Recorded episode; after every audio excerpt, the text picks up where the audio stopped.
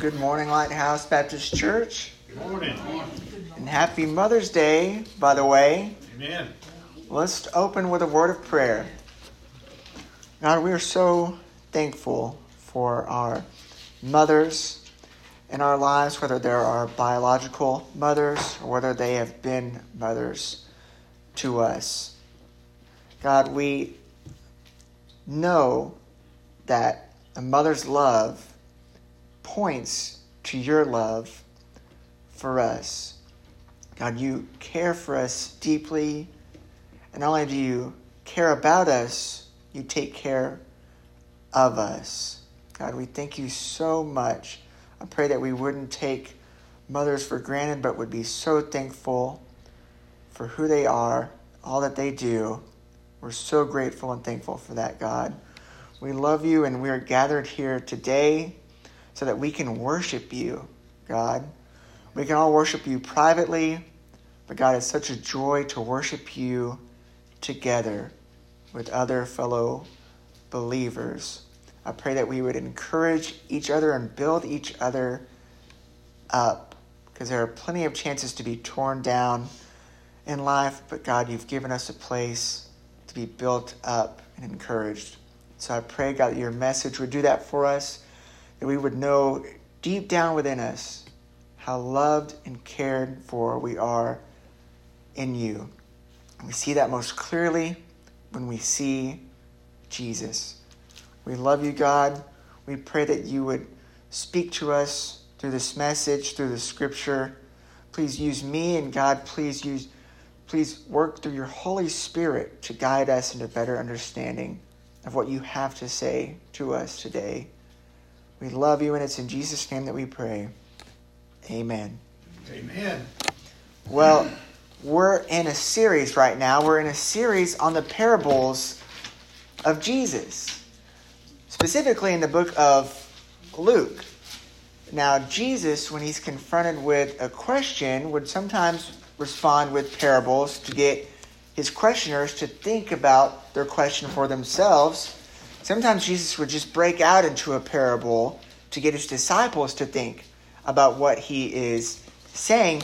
Today, in this case, this parable comes as a response to what the Pharisees and scribes are saying about Jesus.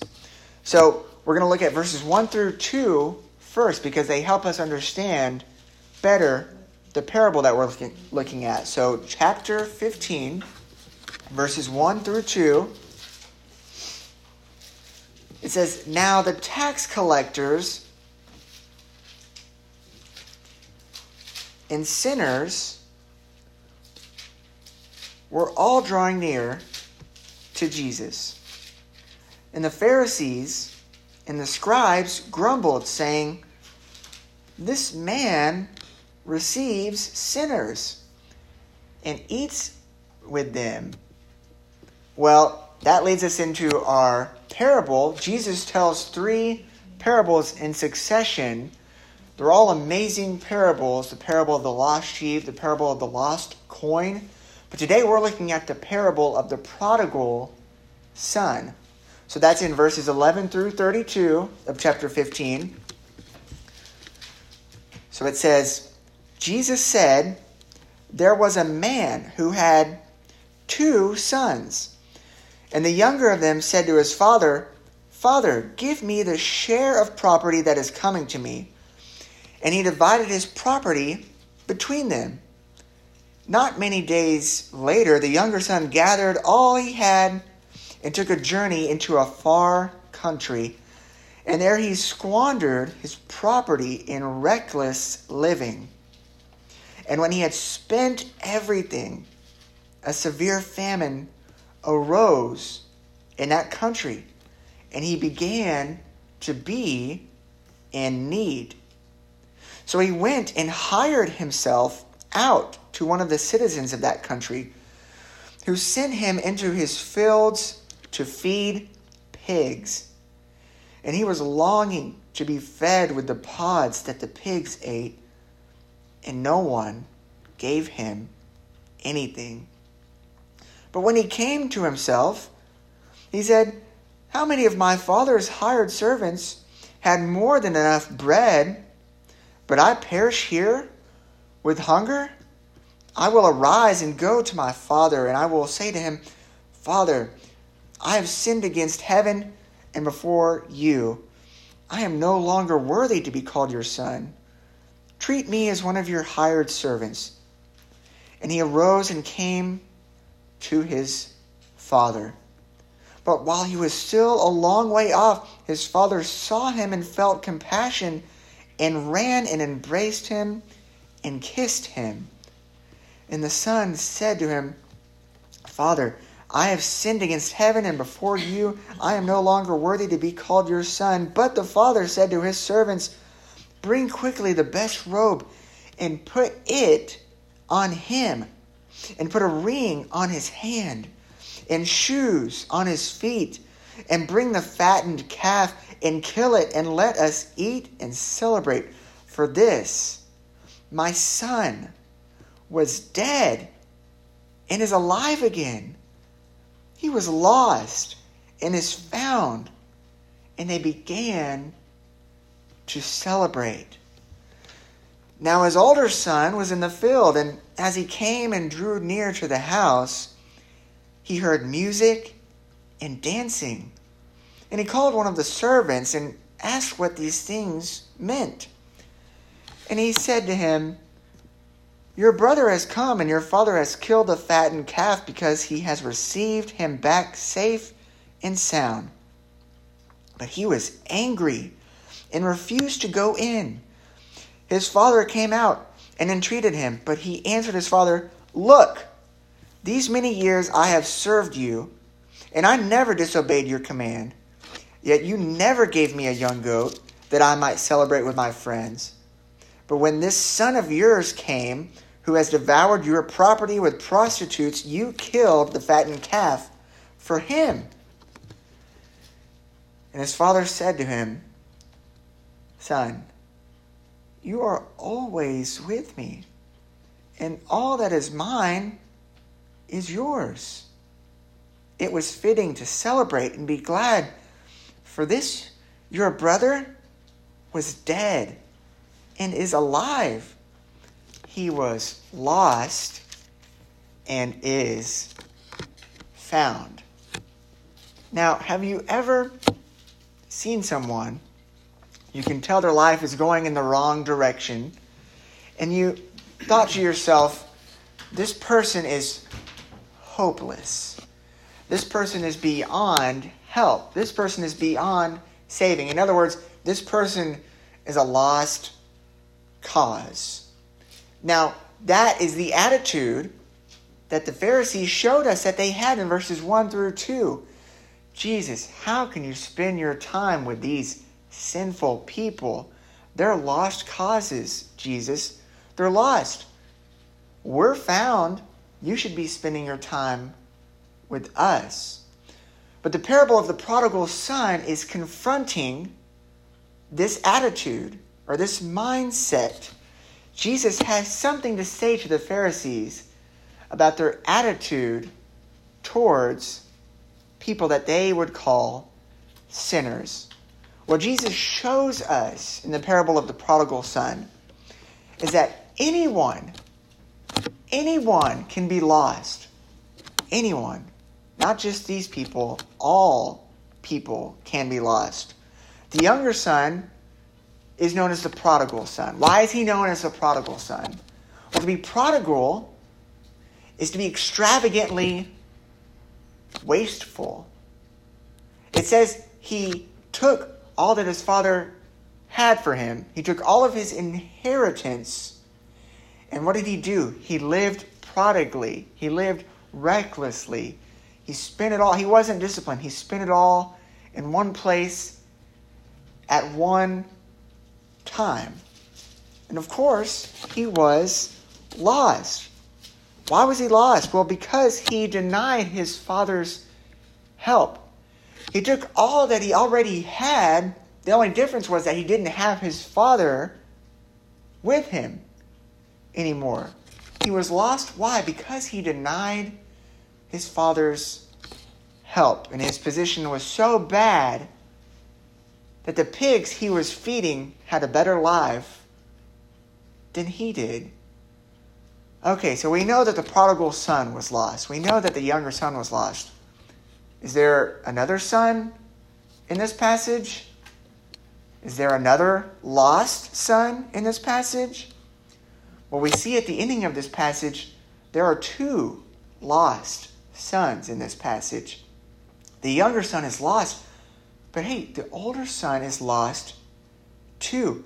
Anyone can be lost. Now, the younger son was lost because he denied the help of his father. Why was the older one lost? Well, because he denied that he even needed help from his father. He believed and he thought that he could be good enough for his father's grace. I mean, we see in verses 18 through 19 that even though both had been lost, at least the younger son realized that he needed help. And what does he say in verses 18 through 19? He says, "I will arise and go to my father, and I will say to him, Father, I have sinned against heaven and before you. I am no longer worthy to be called your son. Treat me as one of your hired servants." What is he saying? He's saying, help me. I need your help. He accepts the help that the father wants to give. But what do we see the older brother saying? In verses 28 through 30, the older son, he was angry and refused to go in. His father came out and entreated him, but he answered his father, "Look, these many years I have served you, and I never disobeyed your command. Yet you never gave me a young goat that I might celebrate with my friends. But when this son of yours came, who has devoured your property with prostitutes, you killed the fattened calf for him." So we see two brothers, both at one point refusing help, but only one of them chooses to receive help. And it shows us what? It shows us that anyone can be found. Now, in order to understand this, we need to understand what grace is. We never see the word grace used at all in this passage, but we see the concept of grace used. Why? Because grace means to extend yourself to someone freely. It's like reaching out to someone, not because they asked you to or because they deserve it, but simply because you're reaching out for them. You're extending yourself to them. Now, both the brothers in this story needed grace. In other words, they needed someone to reach out to them. They needed someone to extend themselves to them. But they both had that. Don't you see that the younger brother had the father extending himself to him? He waited for him. He looked for him. And when he saw him far off, what did he do? He ran towards him, embraced him. He extended himself out to the younger son. But did he do the same thing to the older son? Yes, he did. He left the party, went outside, and begged the older son to come in. Both brothers have a father that extends himself out to them. In other words, grace is available to everyone in this story. The father extends himself out to everyone.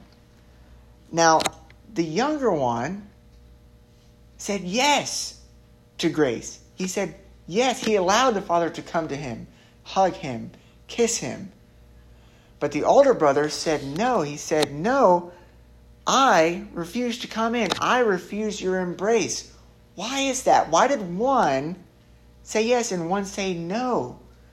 Well, because one, the younger one, said, "I'm not worthy to be your son. Just take me as a hired servant." And yet, the other one said, "I deserve better than to be your son. I deserve better than to be a part of this family. No, I have to earn everything that the Father can give me. Now, the Pharisees didn't understand something. They didn't understand that everyone who is found was once what? Lost. Everybody who's found was once lost. And yet here they are saying, Jesus, we're found. And yet they refuse to admit that they're lost. They're lost right now. And yet people who they accuse of being lost are coming in. Why? Because they're admitting, I'm lost. I need help. Now, the Pharisees, we know, believed in miracles. We know they believed in the Exodus. We know that they believed in the miracles that we see in the Old Testament. But we see here that they did not believe in certain miracles when it came to people, because they said these people are too lost to be found. But you, if you are found in Jesus, if you call yourself a believer, a Christian, you are a walking miracle. It's a miracle. You were lost with no one to help you, and yet the Father reached out to you, and it's a miracle that you can call yourself found. And if you would say, I'm not found, I'm lost, then you can know that it's a miracle that you can be found. The Pharisees refused to believe the miracle that the Father can find his lost sons. Anyone can be lost, but anyone can also be found. And not only that, but anyone can share. Why are the Pharisees upset with Jesus? Well, because Jesus is sharing a meal and sharing multiple meals with people who are considered outsiders, people who are considered sinful people. Well, the prodigal son represents those people. They were outsiders. They were hungry. They were feeding with the pigs and longing even for the food that the pigs had. The prodigal son went from looking for pods that pigs are eating to sharing dinner with his father. That's an amazing transformation, but he could only have what his father had. How? By sharing it. He tried to earn it, didn't he? Didn't he say, Father, take me on as your hired hand? But he could not earn it. He could only receive. He could only share with his father. What did his father share with him? He shared with him the best robe, a ring, shoes, the best food. And yet, why does the older brother not get to have any of these things? Well, the older brother, who represents the Pharisees in this parable, doesn't get to have these things, not because they're not his to share, but because he refuses to have them if he has to share them. He can only buy them. He will not have them on the Father's terms. He will only have them on his terms. And Jesus is saying, I want to share a meal with you too, but you're not going to get to share a meal with me. Why? Not because I didn't invite you, but because you refuse to go in. You refuse to believe that you need me, that you need help, that you need what I have. And yet we also fall for the same lie that the Pharisees fell for. Even if we consider ourselves found, even if we consider ourselves believers, what do we often do? We say, I have to earn a standing with God. I have to buy God's grace for me. Both sons tried that. It was a waste of time, wasn't it? Nobody in this story could earn what the father wanted to share. He didn't give it to them because they could buy it. He gave it to them because it was theirs as sons. When you have a father, he wants to share all that he has with you, Why try to buy something that's already been given to you, that's already been declared yours? And yet, what we often do is say, well, I have to be good enough for this. I have to earn this. And I know in my life, personally, I've done this a lot of times. I have to be good enough to be God's son. Someone will say, I have to be good enough to be God's daughter. I have to earn it. That just makes you miserable, doesn't it? It's a never-ending hamster wheel. But Jesus doesn't want you to earn a meal with him. He wants you to share a meal with him. What he has for you is yours for the taking, not yours for the buying. And yet that was the problem of the older son. I was good enough. I deserve to have a celebration. I deserve to have a party. I deserve to have a meal. I deserve those robes. I deserve that ring. I deserve those shoes. I deserve even a young goat. And what does the father say? He doesn't say, oh, you think you earned it, but you didn't earn it. No, he says, if you wanted it, why didn't you just tell me? It's yours for the taking. It's yours because I can share it with you. And you refuse to have it because you are bound and determined to buy it. But the younger son says, okay, I will accept what you give me. Even though he offered to be a hired servant, in the end, he said, I will share what my father shares with me. Ultimately, the parable of the prodigal son is about what? It's about God's grace towards us. And if grace means extending yourself towards someone, then what does that tell us about Jesus? It tells us that Jesus is God's grace in flesh, blood, and bones. When the Father ran towards his Son to embrace him, we are seeing Jesus. Jesus is God running to us, towards us, to embrace us. Now in your Bible, when you look, and it says that the Father ran and hugged him, we see paintings of this sometimes. Some of the most famous paintings are of the story, the parable of the prodigal son. And a lot of times you're going to see the son almost groveling towards the father, and the father almost saying, there, it's okay. But when we read this passage, especially when you look at the Greek, because your Bible may say the father ran and hugged and kissed him, but when you look at the Greek, it says the father ran to him and literally hung on his neck.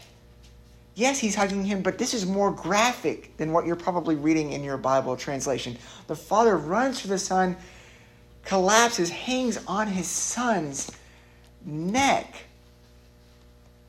But here's the thing. The father can hang on your neck. And he does hang on your neck. But why?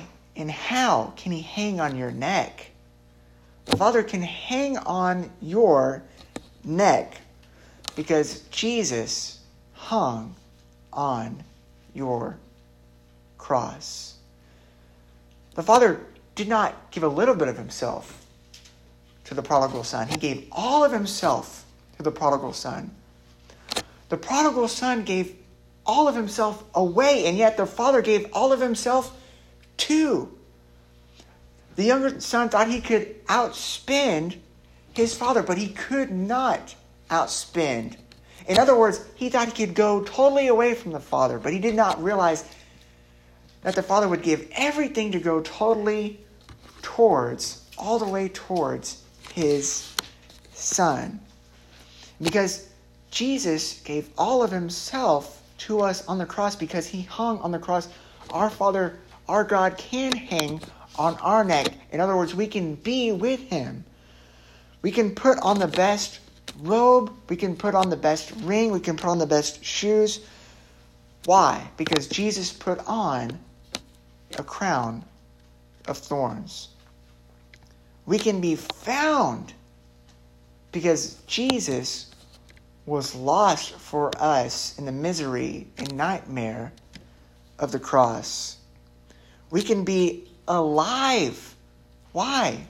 Because Jesus died in our place. And we can come in.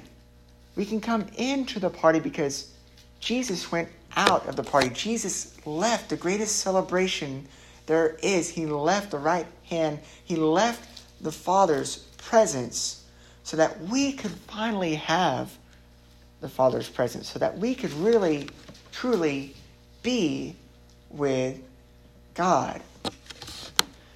Now, sometimes we look at this parable or we look at Scripture and we say, I am lost, but I'm found in what I do. I'm found in how much work I do. I'm found in how good I am.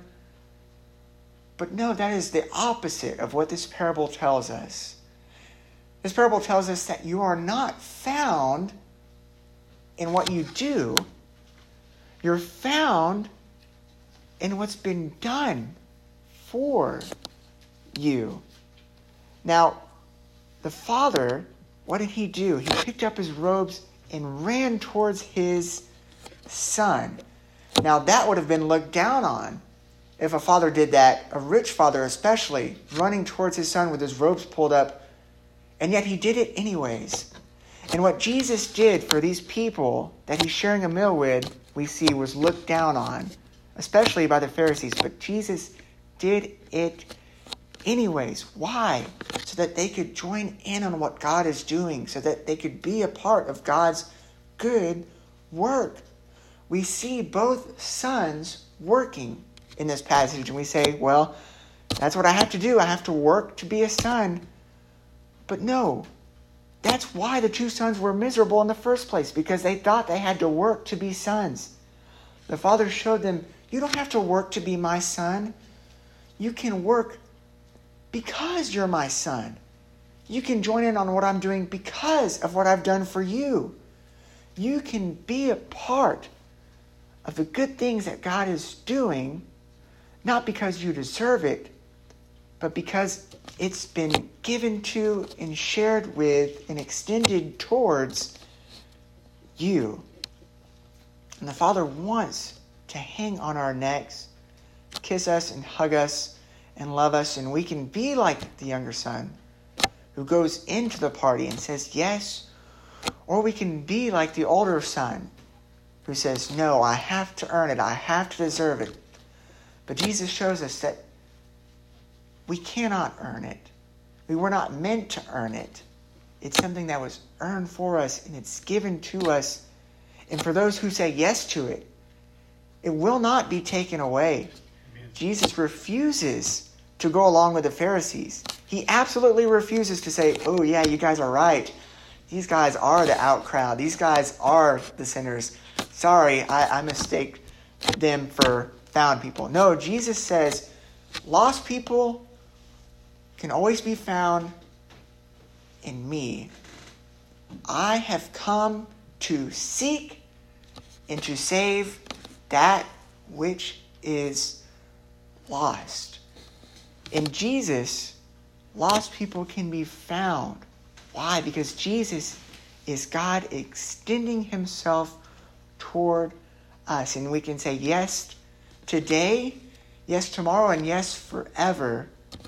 Because the Father said yes to us. The Father waited and looked for us. And when he saw us on the horizon, ran out to us with arms wide open, and they could not have been more wide open than when they were on the cross.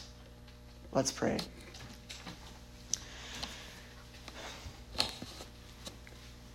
God, we really do try to be good enough for you. And God, I hope we will realize, if we don't already, that that's just not possible. God, we don't have to be good enough for you. You are good enough. Jesus, you paid the price that we can never pay. We've lived recklessly and wasted everything you've given us. But Jesus paid that debt for us. Jesus made a way for us to be found even when we were lost. We don't have to be your hired servants because you call us sons. God, I pray that we would never see anybody as hopeless. Nobody is so far away from you that they can't be found. And even if it's ourselves, I pray that we would know that we ourselves can never be so lost that we can't be found. We're so grateful and thankful that we're not lost because Jesus is here. If it wasn't for Jesus, everyone here would still be living worse off than the pigs. But God, because Jesus is here, there's a party, there's music, there's dancing, and we can go in, we can put on new clothes, we can put on new shoes, we can have a new status, we can eat the best food, we can have the best life, because this is the life that we were made for. And when we try to leave it, God, we're lost, but God, you bring us back into it. You bring us to you because you extend yourself towards us, and in you, the lost can be found. We love you, God, and we thank you so much, not because we loved you first, but because you loved us first. And it's in Jesus' name that we pray.